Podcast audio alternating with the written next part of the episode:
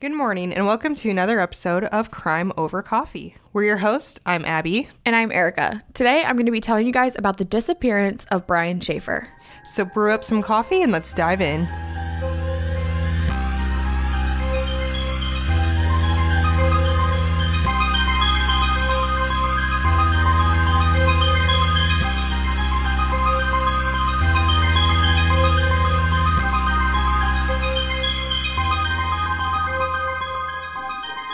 Before we get started in this episode, I just want to let you guys know to go check out our Monday mini if you have not already. So, the mini that released this last Monday is a special announcement where we let you guys know that we have recently started a Patreon.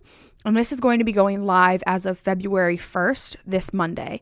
All of our minis are going to be moving over to Patreon and being available to our patrons only. If you guys are interested in our Monday minis or getting episodes a day early or some extra monthly episodes, you can go check out our Patreon at patreon.com and just type in crime over coffee. You can also listen to our last episode for more information about the tiers, and they're also listed, of course, on our Patreon page. With that in mind, we want to give a big thank you to our first official patron, Lindsay G. Thank you very much for signing up, and we hope to see more of you over there. Thank you guys. This episode is actually a case suggestion from one of our listeners, Deborah D. So thank you, Deborah. And for anybody else that wants to send in case suggestions, you can send those to Instagram, Facebook, And our email.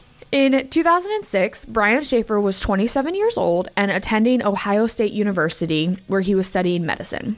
At this point, he was finishing his second year and already had a degree in microbiology. He was dating a girl named Alexis Wagner, and she was also at the same place studying to be a doctor. Brian and Alexis were getting ready to head to Miami for spring break on April 3rd, 2006. And a lot of people were pretty sure that Brian was going to propose to Alexis during this vacation. He had kind of had a lot of discussion about it, and they'd been together for a while. So, Brian was specifically really looking forward to this vacation because he had had a rough year already. In March of that year, his mom had just died from myelodysplasia, which is a type of cancer. And he had been really close to his mother, so that was a very hard thing for him to go through. On Friday, March 31st, 2006, Brian's classes had just ended and spring break was starting. So that night, him and his father, Randy, went out to dinner to celebrate the start of a break. And so they went and got steaks together. And it was just supposed to be a fun night where they were going to eat some good food, have some good conversation.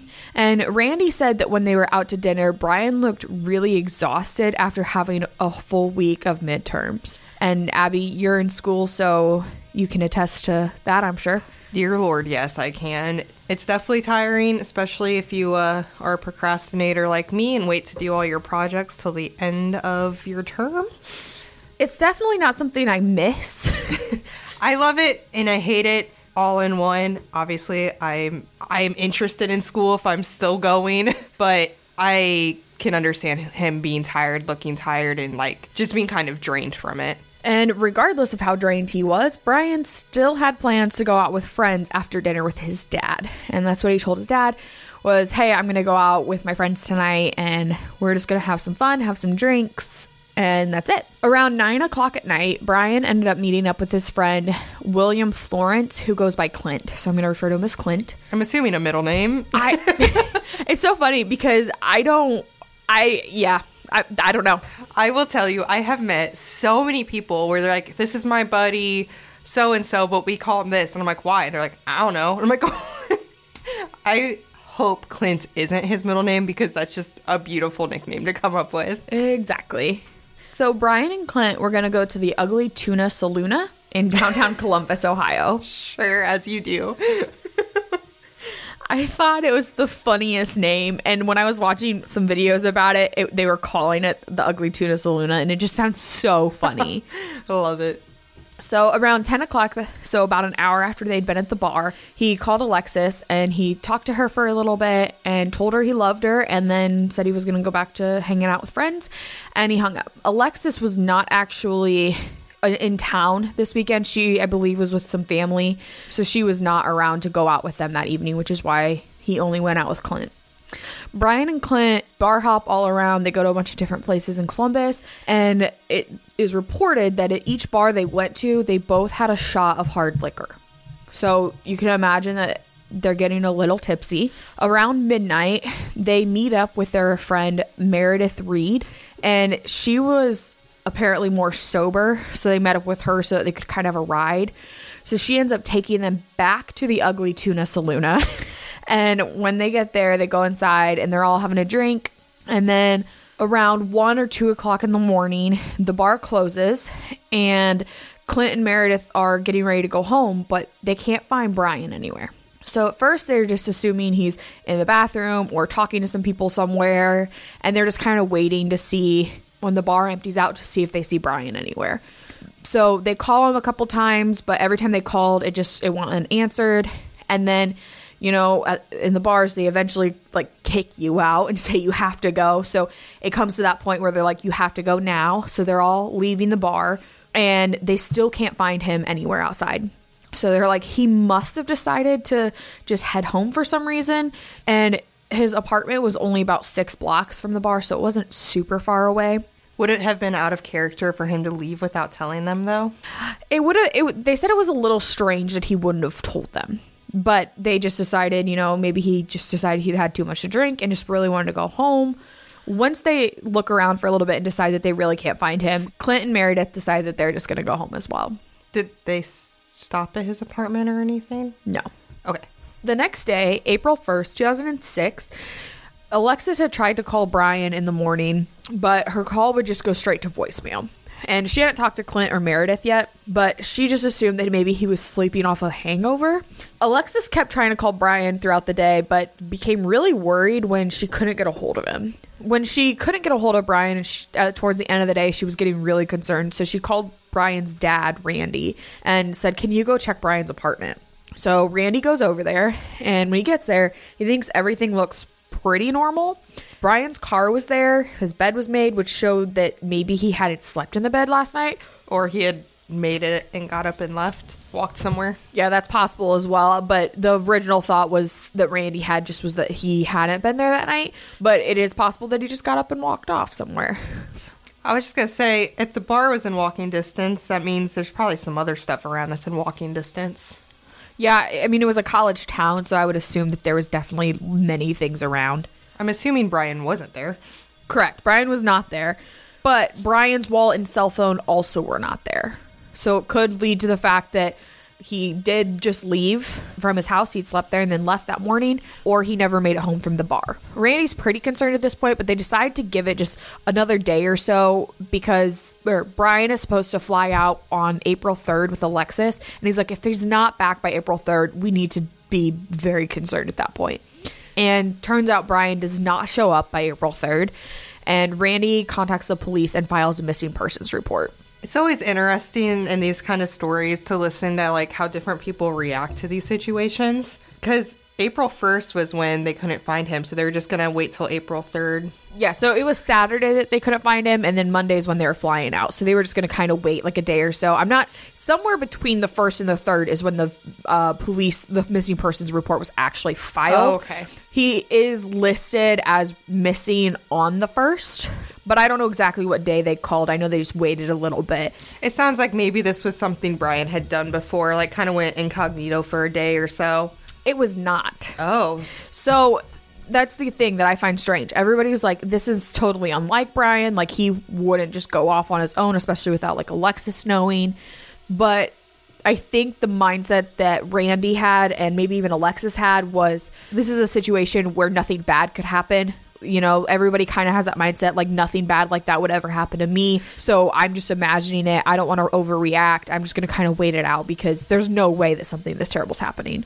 Immediately after receiving the missing persons report, police start to investigate and to see if they can find Brian anywhere. One of the first things that police do is they talk with friends, Clint and Meredith, and they say, you know, the last time we saw them was that morning around 1, 2 o'clock in the morning before the bar closed.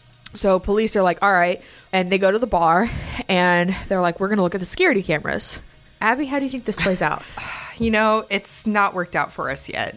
It does in this one. They found him? Yes, they've they had security footage works. They can see him and they know where he is in this situation. But did it give them the answers they needed? Not fully, but the cameras worked, which is, you know what? That's a step up in our Yeah, case. the only other one I think that's happening is the Blair Adams in the hotel lobby. Yeah. But the cameras just always seem to fail us. Always. So cameras work. They can see him, and they see Brian arrive around 1:15 with Clinton Meredith, and then around 1:55 a.m. they see him outside by himself, not with his friends, but he was talking with two women. And they said that he had like a conversation with them, and then it looked as if they said goodbye, and then he started heading back into the bar. And the bar closed shortly after. Um, real quick, are the cameras just pointing outside the bar? Are there any inside? there are they're at the exits of the bar. I don't know that there's any inside the bar necessarily, but they are at the exits because I'm I'm gonna say that in a second. So they they kind of just watch the footage, see the bar close, but they don't see him anywhere on the footage at all. The mystery has been solved. Here at Crime Over Coffee, our go to caffeinated beverage for every episode is Fire Department Coffee. And you can get some as well and save 15% with our exclusive coupon code CrimePod15. Owned and operated by firefighters and veterans, 10% of all their proceeds go directly to helping sick and injured first responders. And with an incredible range of flavors and caffeine strength, it's a company that all of us can easily support. So please go to firedeptcoffee.com and use our coupon code CrimePod15 to support us, support them, help first responders, and get some incredibly tasty coffee along the way. They check every exit on the camera, and there's no evidence that he ever left this building. So, police are keeping an eye on the footage. They're checking it. They even checked to see if there was a possibility that Brian had changed his clothing and left the ugly tuna saloona so that he could not be seen.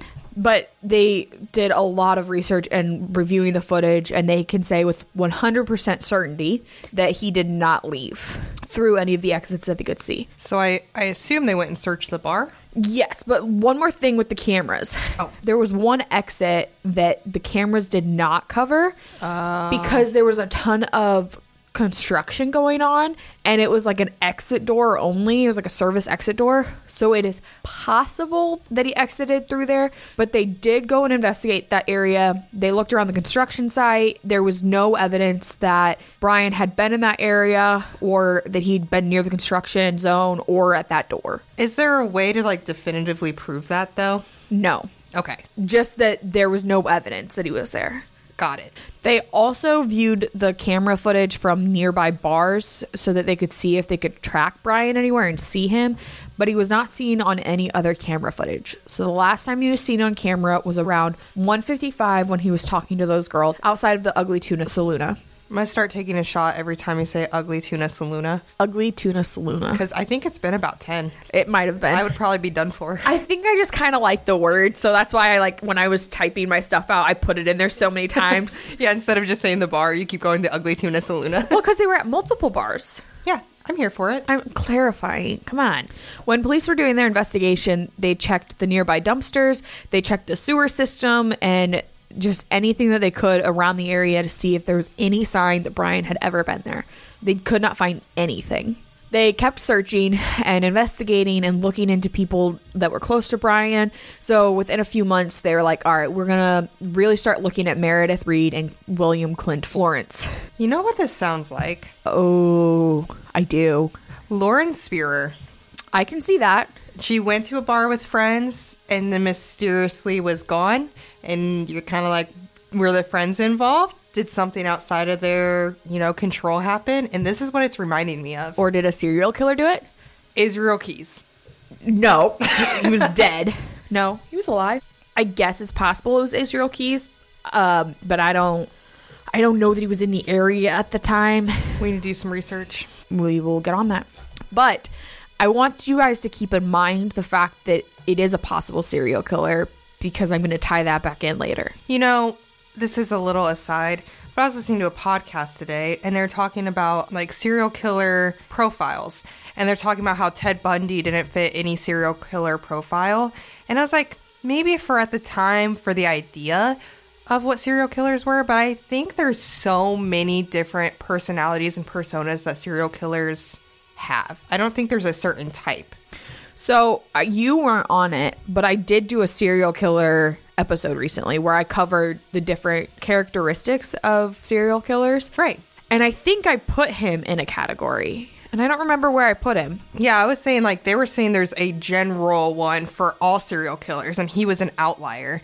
And I was like, I don't know about that because I think there's a lot of charming, quote unquote, charming ones. Like no one suspected Israel Keyes as being one. Yeah, I when I did it, I put Ted Bundy and Israel Keyes as an organized killer. I put them in the same mm-hmm. category. But I do think it's there are I think some category or some serial killers where it's like where would they fit because they kind of overlap with other things.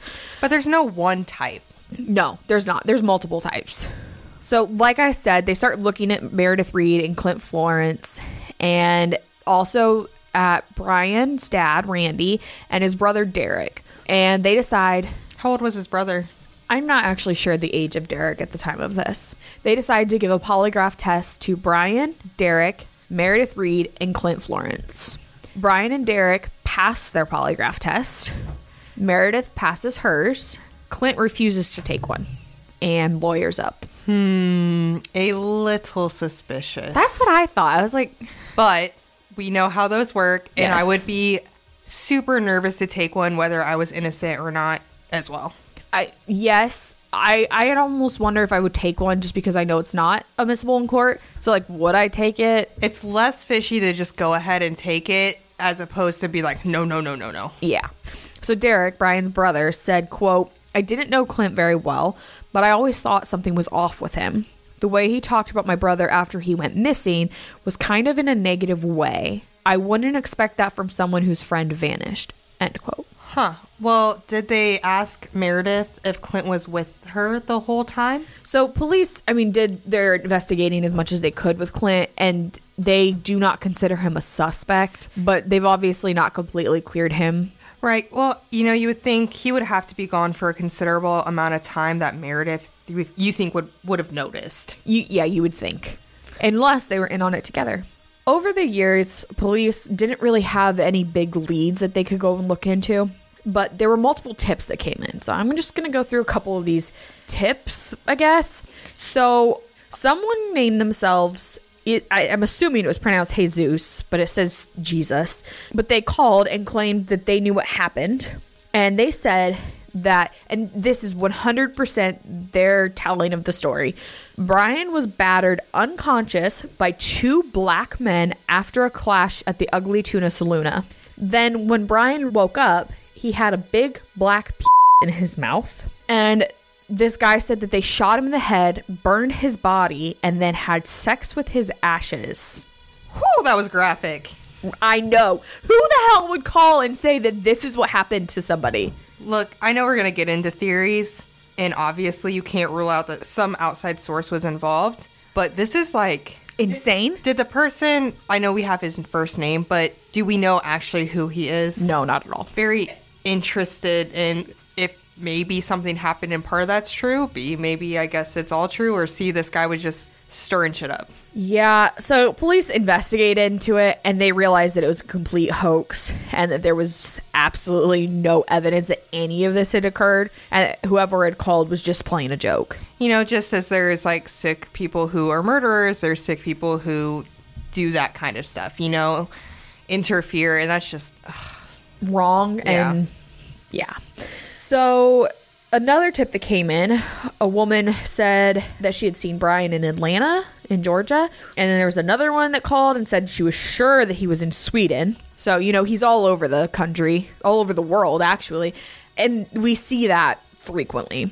I think that's interesting when like people think they see people or maybe they actually did, but like I almost wonder if there's any percentage on how often it's accurate or inaccurate because I think there's times where I would like see a celebrity in person and wouldn't know it too. You know what I mean? I think the percentage is very high on the fact that it's mostly wrong. I also think that there's like a statistic on how many people in this world look exactly like you, like your doppelganger, or quote even similar. Yeah. Even just similar features. If you don't know someone and you've just seen a picture, you're not going to like definitively know. and exactly and this is over multiple years so he's gonna be changing over time and you didn't see him in person and you didn't like have a relationship with him so it makes it definitely different when you're like i think that that's so and so and whatever i mean even you and i would go out in public and you're like hey isn't that somebody we went to high school with and i'll be like no but it kind of looks like so and so. There was another tip that came in, and this was from a young woman who was driving through Michigan, so kind of close to Ohio, and she'd stopped to eat at a diner, and the guy that was her waiter looked a lot like Brian, and his name tag even read Brian S. So she obviously was like, I'm going to report this. She didn't ask the guy any questions. She just called the police. And they went to the diner later on to like ask the restaurant owner some questions. But apparently the, the owners were like really shy about the whole thing and they acted a little strange and said that no one named Brian ever worked there. Huh. And then the police in Michigan apparently said that the waiter was not Brian. Oh, okay. But I was like, when I read the restaurant owner part, I'm like, they acted weird about it. Like, why don't you just say no? Yeah. like, yeah, it's this person. If police are asking you if it's somebody, you just say yes or no, or say you can talk to them. Like, here's their contact Exactly. info. That's interesting. But if the police ruled it out, then The Michigan police did rule it out. So unless this entire town of Michigan is in on Brian's secret, then I think it's probably safe to say that it was not him. Right. And I do want to say, too, like, kudos to that lady for recognizing and calling. And, you know, earlier we said people calling it might not be them. It's better to at least play it safe than sorry. I am curious though, if she saw his name tag and it said Brian S, what did it actually say if there was no Brian that worked there? Huh. I didn't even think about that. That's the part that stood out to me too. I was like, Maybe she misread it or there's some something happened. yeah, I don't know. I mean, maybe he was like wearing it some old name tag from people before. Like, you know, people do that. Like, Yeah. I've I've worked places where they're like, "Here, give me your name tag to wear today." Like, they think it's funny. So that's possible. Brian's girlfriend Alexis called his phone every night before she went to bed, hoping that he would answer. But every night, it, the phone call would just go straight to voicemail. I would assume it's dead somewhere. However, in September of 2006, so about six months after he disappeared, the phone rang before going to voicemail. Okay, but is that like a glitch? Because sometimes that happens. Yes. We've done a lot of these. Sometimes I can't even fake it. I just guessed. Rude. You built, like, got rid of my suspense. But yes, it was. It- supposedly. The police, like, looked into it and they pinged the phone to a tower in Hilliard, which is about 14 miles away from Columbus. But they decided they're like, it just had to have been a glitch because it never rang again. It was just that one time. And they described it as, like, the. Tower was sending out the signal looking for the phone and when they did that was why it rang but it for whatever reason at other times it just went straight to voicemail i don't understand the technology behind a phone So, is it possible that it was the phone could have been in Hilliard though? Like, did they go look around? they kind of looked I supposedly mean, where do you even go to look there? But yeah i mean they did their best to see where that lead could go but they never found it and they never found him and the phone like i said never rang again. It always just went to voicemail after this. But i can't even imagine the like hope that that gave alexis as it was like ringing and ringing and ringing. And she's just like is he gonna answer? Is he gonna like i feel like that would just be heartbreaking to hear that voicemail come at the end of that again. Brian's dad, Randy, constantly was involved in the investigation. He did not stop looking for Brian. But in September of 2008, so about two and a half years after Brian had disappeared, there was a large storm that had gone through Brandy's neighborhood. And he went outside to try to clear some debris. And he ended up being struck by a falling tree and died on September 14th, 2008. this family really went through it. And I just feel so bad for Derek because his mom died two and a half years ago. His brother disappeared a month after, and now his dad's passed away. Randy's obituary was online, and friends and family members were posting their like comments and like tributes and all their stuff, you know, as you can about Randy. But three days after his death, a tribute appeared on the website that said, quote, Dad, I love you. Signed Brian. And it was from the US Virgin Islands. Could they trace like any further? They did. Turns out that was another hoax. A bad feeling Which about that. Which just pisses me off. People are, ugh, people suck. It is his funeral. It is. It is. Somebody died. The father of this missing person died, and you want to just go and make a joke out of this? Like, turns out that it actually came from a computer in Franklin County, Ohio, and I hope that they found the person that did it and they were able to like reprimand them somehow because that is just so shitty. I can't imagine that's there's any laws against it, but can we at least like make their name public and tell everyone what they did so then everybody gets mad at them? Can we also list their address, maybe? but also maybe make a law about this because that's just ridiculous. Well, it could be hindering an investigation. Yeah, could. Because it, it kind of sent them to Virgin Islands. So I've given you really all the information. Yeah, there's not a whole lot of evidence here. No, there's like nothing. He was at this bar and then he wasn't. So, a couple theories that are out there. And I'm actually going to go through like eight, nine theories. There are eight posted on the Find Brian Shaffer Facebook page. And then I think I have one extra. All right, so I think what I'll do is let you go through them and then I'll give you my opinions and thoughts on some of them. Okay. So, first one that Brian somehow was a victim inside the bar. Something happened. There's some sort of foul play. And inside the Ugly Tuna Saloona, something happened, and maybe his body is still in the building. Didn't they check it? They did, but maybe they somehow missed it. Okay. I, I don't know. I know there's an escalator in this bar, so I don't know. An escalator, Yeah. like an escalator, Like a escalator, like an up and a down escalator like the stairs. that move. The escalator. I've just not seen a bar with an escalator, so I apologize for saying escalator 80 times, but that just For those of you that don't know what an escalator is, it's stairs that move up and down. that you see at like airports or in the mall or Mongo like event centers, not Yes. And he in the security footage he's seen on an escalator in this bar. okay. The second one is that he decided to head home to go to his apartment and he left the ugly tuna saloona and somehow somebody snatched him and there was some sort of foul play. Now, with this one, this is the one where I'm going to throw in the fact that at this time, the smiley face killer was active. And he was known to throw bodies into water that was nearby. And so it's possible and theorized that maybe the smiley face killer came across Brian that night and killed him. I will be honest, Abby and I have the smiley face killer on our list of people to cover. We have not looked into it a whole ton though, so I don't have a whole lot of information about their psyche or anything like that, or even their MO or anything. So keep an eye out. We'll probably cover them soon, but that is a theory, is that maybe that was somehow involved. Another thing is maybe he somehow was involved in a drug deal and there was some sort of foul, foul play that happened there. Was he known to do drugs? No. Okay. So that one's kind of out there, but it's possible that maybe something had happened. Maybe he had seen a drug deal going on and just kind of got wrapped up in it. The other one is maybe he is buried somewhere near the ugly tuna saloona in like concrete area or in trees and something had happened somebody had killed him and buried him right there there's also the possibility that maybe he'd planned to escape, like he had planned to start a new life somewhere, and so he decided to just leave on his own and disappear. Police did check with the airport to make sure that that ticket to fly to Florida was never used, and it was not used. So if he did decide to leave, it would have either had to been a different plane ticket, but there was no evidence that he'd ever flown anywhere else. They did not find that anywhere. But a lot of people speculate that maybe the loss of his mom had kind of caused some stress, and so he decided to leave.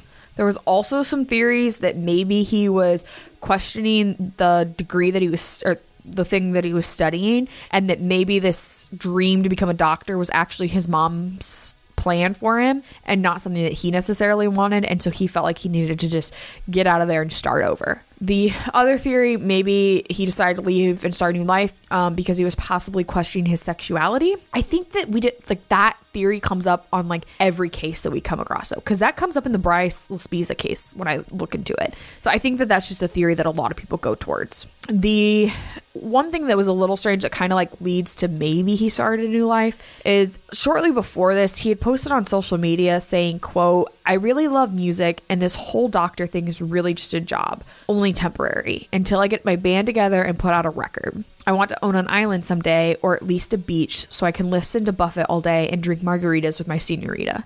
Oh, I love a Buffett fan. He was a Buffett fan. So that's the theory. Maybe he decided to just up and leave because he knew how to play guitar. He loved playing guitar. Maybe he left, started playing guitar somewhere, and he's living on a beach. Maybe he's in the Bahamas. I like that's just a theory that people have. I don't know. There's also the theory that maybe he did try to leave the bar to go home, and when he did, he accidentally or somehow went out that service door near the concrete construction crew area and he fell into the concrete or into the construction area and somehow died and the construction crew is covering it up because he might have gone like out of bounds and they're concerned about a lawsuit so they covered it up. There's also the theory that clint florence did it obviously i mean he refused to take the polygraph he lawyered up it's possible he was a drug user and so that could have even link into the theory that somehow he got like mixed up in a bad drug deal or something. And he was also one of the last people to see Brian, which obviously is always a big sign to look into them. The last theory is that maybe Brian did plan to escape and had been planning to like go start a new life somewhere and he had kind of talked this over with Clint and Clint helped him escape, which is why he refused to take the polygraph. So those are my theories. Abby, I know you just wrote down a bunch of notes, so feel free to respond. Yeah, a couple comments. I'm gonna start with the Clint one just because it was we're right at the end of that. For me, I don't see the involvement just for the fact that I think it would have been noticeable if he was gone, unless Meredith was involved. But I feel like she would have noticed. You said the cops ruled him out. The only thing I could think of is if maybe Brian was like, I'm going to leave the bar. I'm going to meet you here. You and Meredith go home, and then Clint, you meet me here, because then it gives him some sort of an alibi. Right. But with that goes into my other thought about him just leaving. I mean, I obviously don't know Brian personally, but if you have concrete plans to like go on vacation, you're in this committed relationship that people think you're going to get married or proposed, and he's you know, doing school and stuff, it seems weird to just leave. And he could up and go do a music career without just like causing all his family the stress that they went through. I, I agree with that. I think that that's just always a theory people go back to is like maybe they up and left on their own. But and, and I know we've talked about that before where I think that that hinders investigations when people just automatically assume or like decide maybe they left on their own. Right. The construction one, I don't see. If someone wanders into a construction site and gets hurt, I can imagine that there's already some type of legal document in place that holds them not liable for that. And plus, I would just hate to think that it, like, a construction crew, like, that many people would be that terrible to just cover it up. I mean, don't, I don't know. But I would like to think that there'd be at least one decent person in that mix you would think, but I mean, we mentioned Lauren Spierer earlier, and one of the theories with that is that she went to a party and somehow died, and then everybody at the party covered it up. Correct. That doesn't mean it's true. No, I I know, but uh, a lot of people theorize that. I just always I I was agreeing with you that I don't think it's like possible, and we've just we discussed that with Lauren where we're like in a group that big, there's Yeah. got to be somebody that would break down and come forward. Especially if like I mean specifically with Lawrence Spierer, like there's a bunch of college kids. It's not like you're in this like mob or gang or something like you know where there is a lot of violence and crime typically it's not a common occurrence what i wrote down earlier in the episode and it kind of goes along with one of the theories is like maybe something happened accidentally. I'd written down hit and run. Like maybe he left the bar and like someone hit him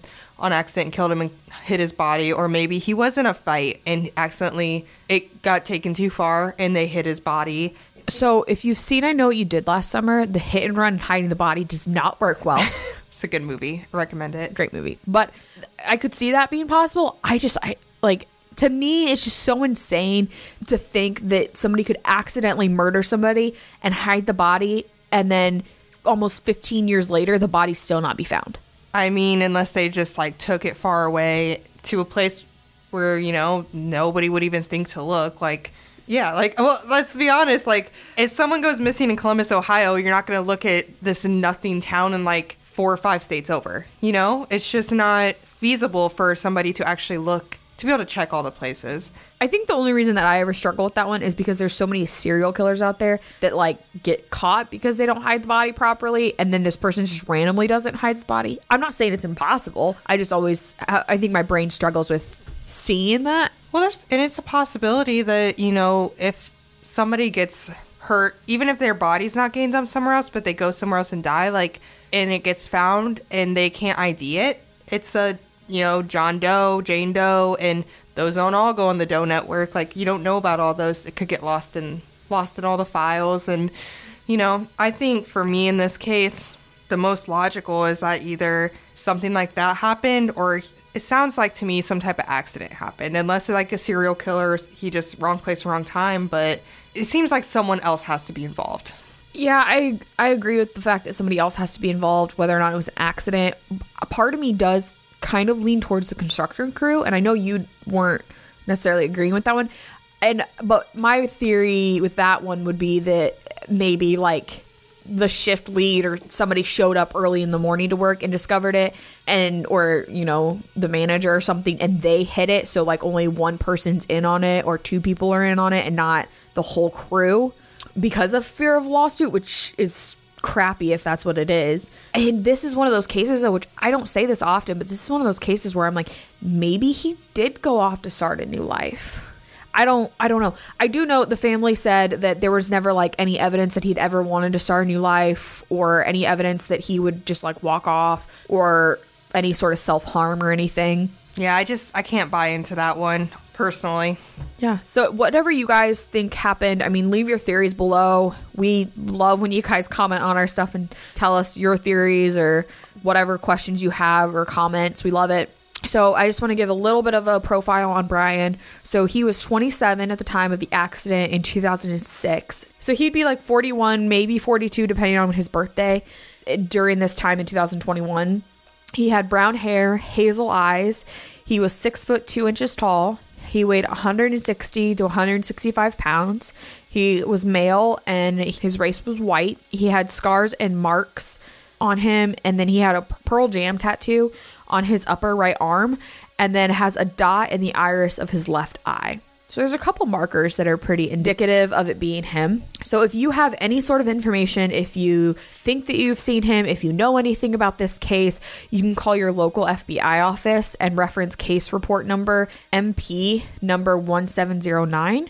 You can also call and leave an anonymous tip at 1 877 645 8477.